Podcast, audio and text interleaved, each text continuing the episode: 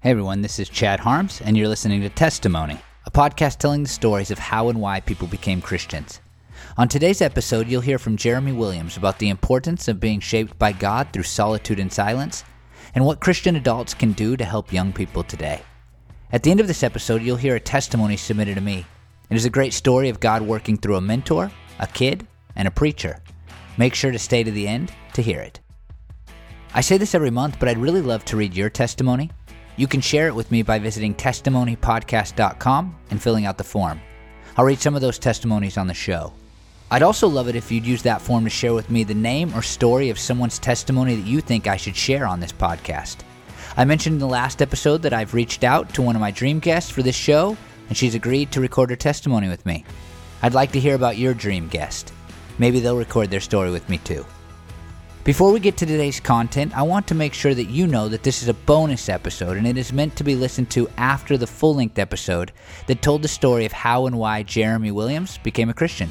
If you haven't already listened to that, hit pause on this episode and listen to that one. It is the story of how God used the conversion of his dad, college young life, and a good mentor to help Jeramy's heart be changed for good. Next month's episode is with Dave Ebert. Dave is a former professional wrestler who now does stand up comedy. More importantly, God saved him in an unexpected and dramatic way. It is a great story that you don't want to miss. Here's a clip of the episode that will come out on July 5th. It felt like God had, had pulled himself even further away from me. It's like he got even more silent. And in that moment, I got angry. I got mad at God. Uh, I probably said something, I can't remember what I said, but I probably said some things that were not very, very kind to God. But here's the thing I got mad and I went home. But I went home. I didn't drive off the cliff. So it was like God laid himself down for me that night one more time to absorb whatever hatred or anger I had because he knew that's what I needed to go home. Again, you don't want to miss that story, so make sure you subscribe to this podcast on Spotify, Apple, or wherever you get your podcasts. Now, here's more from my conversation with Jeramy Williams. So, what's the furthest you've ever felt from God? I mean, that's such a it's an interesting question, um, but I'll just speak to it from what are moments that pop up for me, and I don't know if I would describe it as the furthest, but when I think it, I'll just say that when I, when I was a senior in college, um, I was going to school full time. I was a captain on the Western Oregon football team. I was the team leader for the McNary High School Young Life Club. There was probably 150 kids coming every week. And I lived a half an hour away from where my ministry work was happening at McNary High School. And I just remember time, I mean, Morris, my mentor, um, I mean, we laugh about it now, but I remember just, I would like sit in the shower feeling uh, and just let hot water run down. I mean, he, he, jokes now. He goes, he goes, oh man, he goes, you were eating all our food and sucking up all our hot water. You know, I think I was totally oblivious to to any of that stuff. But honestly, I was just like, I can't hold it all together anymore. And so, man, I, that that was just like it was just this breaking point moment where I was like, I just can't do all this. You know, and and why am I saying yes to all this? And here I am you know, I don't know if I'd say is the furthest from God, but man, the the most uh, pulled apart. You know, I just felt pulled apart at every direction, trying to be all things to all people. And on the outside, things look things were flourishing.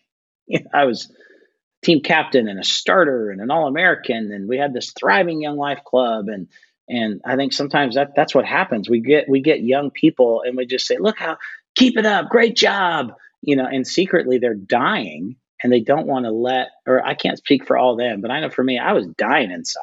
I mean, tears sitting in the shower going, I can't do this.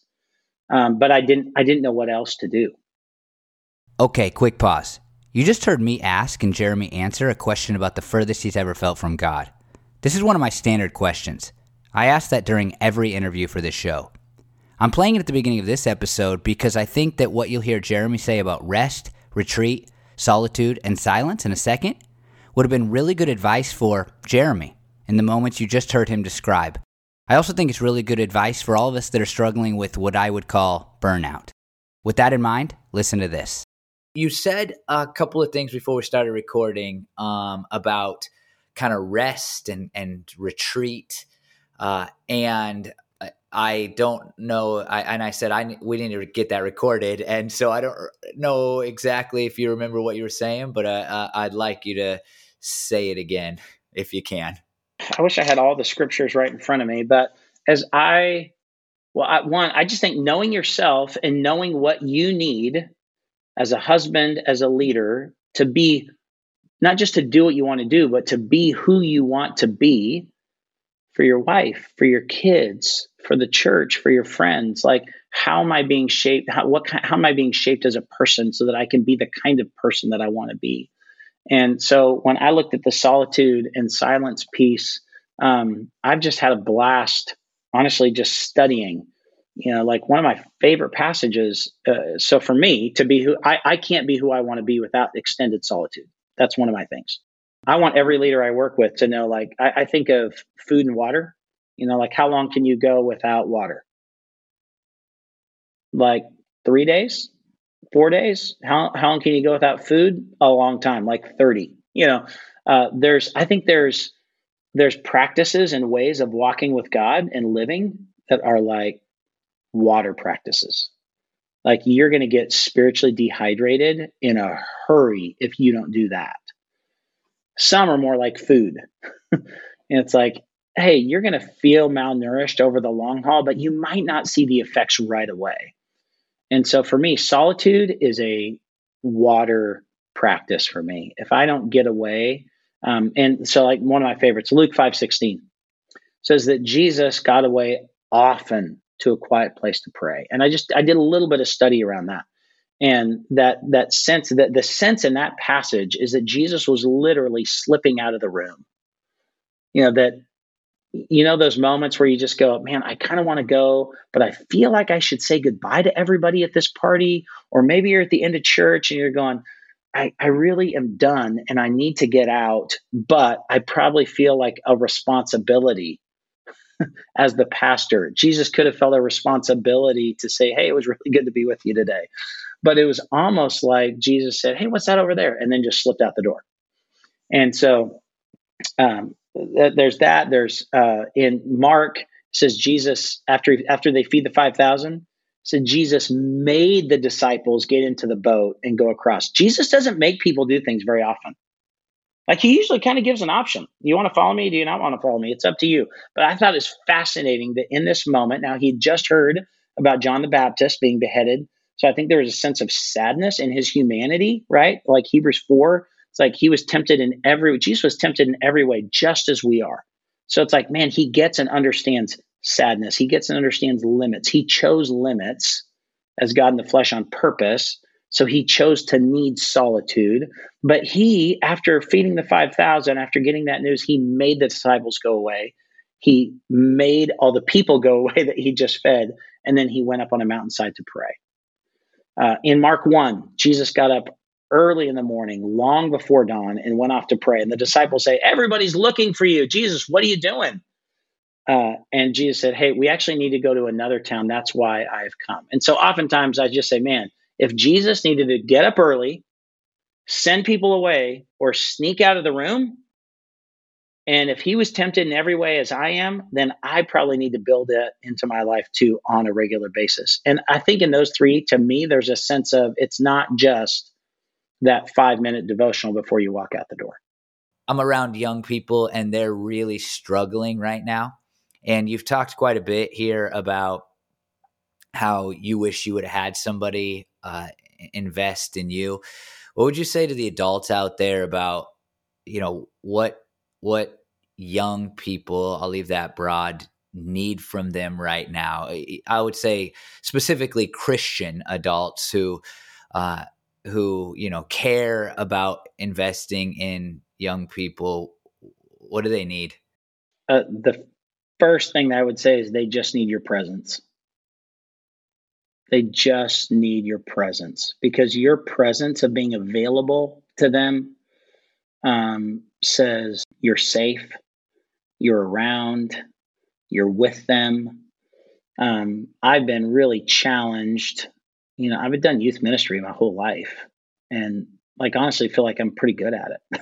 it's like I've I've been good at. People tell me I've been good at this somehow over the years, but I think you're very good at it. Sorry to interrupt you, but I really do. You've done a, a, an amazing. God's used you big time. Oh well, thank you. I I I'm like I look back and I like I can't imagine being on a different journey. And I've often looked at Araya and all the different opportunities we've had, and I said, if I can only do one thing, like I only pick one for the rest of my life. Like I'm going to run retreats. I'm going to like it's just kids and Jesus, period. You know, but um, I was really uh, thinking about my. I've got a freshman daughter, a seventh grade daughter, a sixth grade daughter, and a first grade son. And I just have. It is so easy as a parent. So I'm going to speak to the parent perspective to want so much good for our kids that we don't listen and be present very well. And so for me, it's like, man, I can be so quick to give answers, so quick to give correction, so quick to give advice. And it's really, I think it comes from a good place. Um, but I think we have to remember that, uh, like, sometimes kids, like, they just need us to be there. um, so that's, I would say that that's one. Um, and that's probably more from the dad perspective than anything. And I'm noticing that when I'm present and available, the conversations that I hope will come up start to come up more often. And they're far less forced and they're far more safe. Um, so that that's one. I, I, think another one is they again. I'm going to speak from parent perspective again. Is finding multiple voices to speak into their life. Um, it's like, man, I need a youth pastor, a coach, uh, you know, that are going to be building ideally into their identity, into their worth.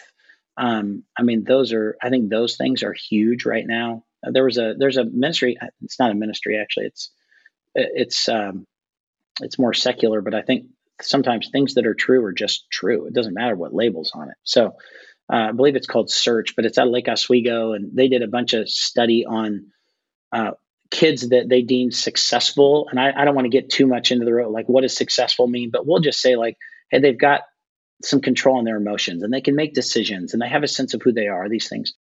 Every one of the kids that seemed to be doing well had five trusted adults they knew they could go to.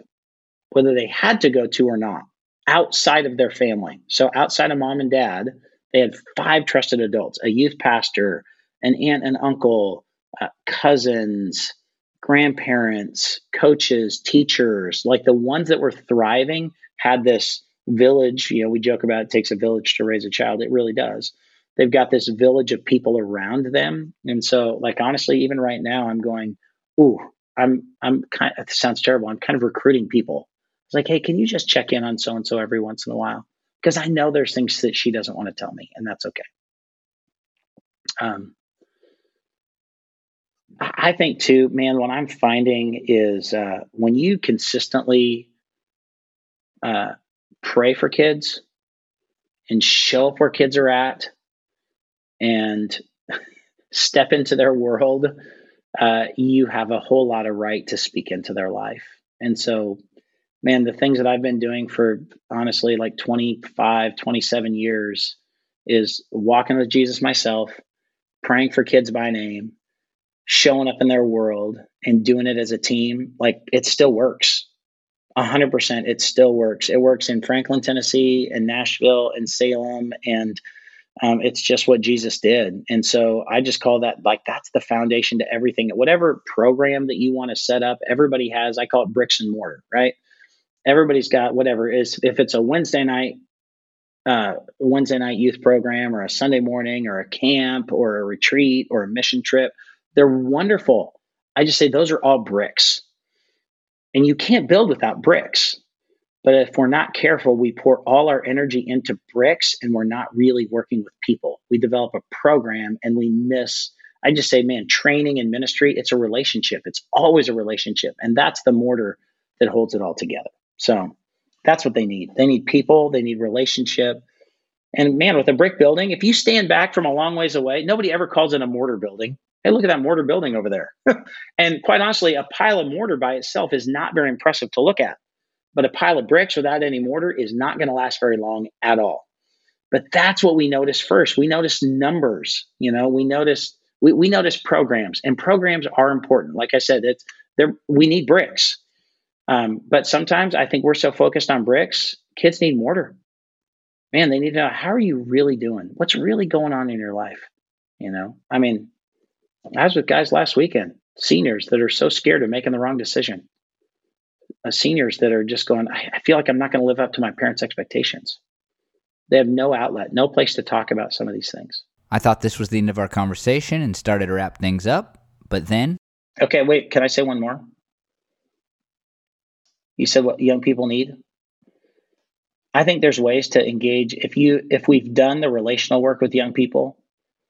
Um, I think there's a lot of folks that think, well, you can't the, the Bible's irrelevant or kids aren't into it or they don't know what to do with it or um, I just think if we've done the work with young people, that is 100% false. Like they're they've got so many messages coming at them all day long and actually if we help engage them with the scriptures and not just tell them, they're really intrigued. And if we create space where they can engage with the scriptures and ask questions, I'll just tell you that I'm seeing kids get things um, that some people say isn't possible anymore. But there's a narrative and a script out there. It's like, well, we can't do that this way anymore. I was like, I, I don't think that's true. I think you're saying that, but you might not actually be trying it. because if you've loved a kid and shown up in their life, you can actually ask a lot for them. You can actually ask a lot from them. You know, say, hey, would you be willing to check this out with me? And then once again, let God do what only God can do and let Jesus give them what only Jesus can give them and not me. Before I let you go, I want to read to you a testimony submitted to me by a man named David. He says, I knew absolutely nothing about and cared nothing about Christian things. I'd never been to church, attended Sunday school, never opened or even held a Bible in my hand, and didn't know even the most common, simple Bible stories. I prayed hard numerous times in my teen years, mainly of the bargaining type and asking to not get caught or in trouble over something I'd done. I didn't have a definition of who I was praying to, and if God ever did rescue me from my sin and stupidity, I never acknowledged it and just carried on being, well, me. Later, an important mentor in his life encouraged him to accept Christ. The question that lingered was simply, what happens next? Later, that same mentor asked a family to take David to church. The family had two young girls, ages three and four. One of their names was Karen. David goes on to say, While we were driving to church and I'm in the back seat, Karen climbed into my lap, cuddles me, puts her hands gently on the sides of my face, looks straight in my eyes, and says, Uncle Davy, you don't know Jesus? My heart was bursting with a mix of fear, regret, and total joy. Her words cut me and healed me all at the same time. I managed to choke out, No, I don't. Tell me, please. Karen went on to talk about her closeness to Jesus. We arrived at the Pinelands Methodist Church. This was my first time in any church. I was nervous about protocol and procedures stand, sit, kneel, I didn't know any of the hymns, and I certainly didn't want to stand out like a sore, newly converted thumb. The pastor took up his place behind the pulpit and began to preach. I don't remember now what exactly he preached about. All I know is that the sermon was for no one else there that morning. It was prepared and written and shared only for me. As far as I was concerned, there was no one else even in the room. Everything he said was just perfect. It was like he was reading my heart and telling my story, including my secrets and it ignited in me a love and a desire to know more, an immediate hunger that I sensed I could never fully satisfy, but I wanted it all. I was truly, truly lost, but now I am truly, truly found. Once I was blind, but now I can see.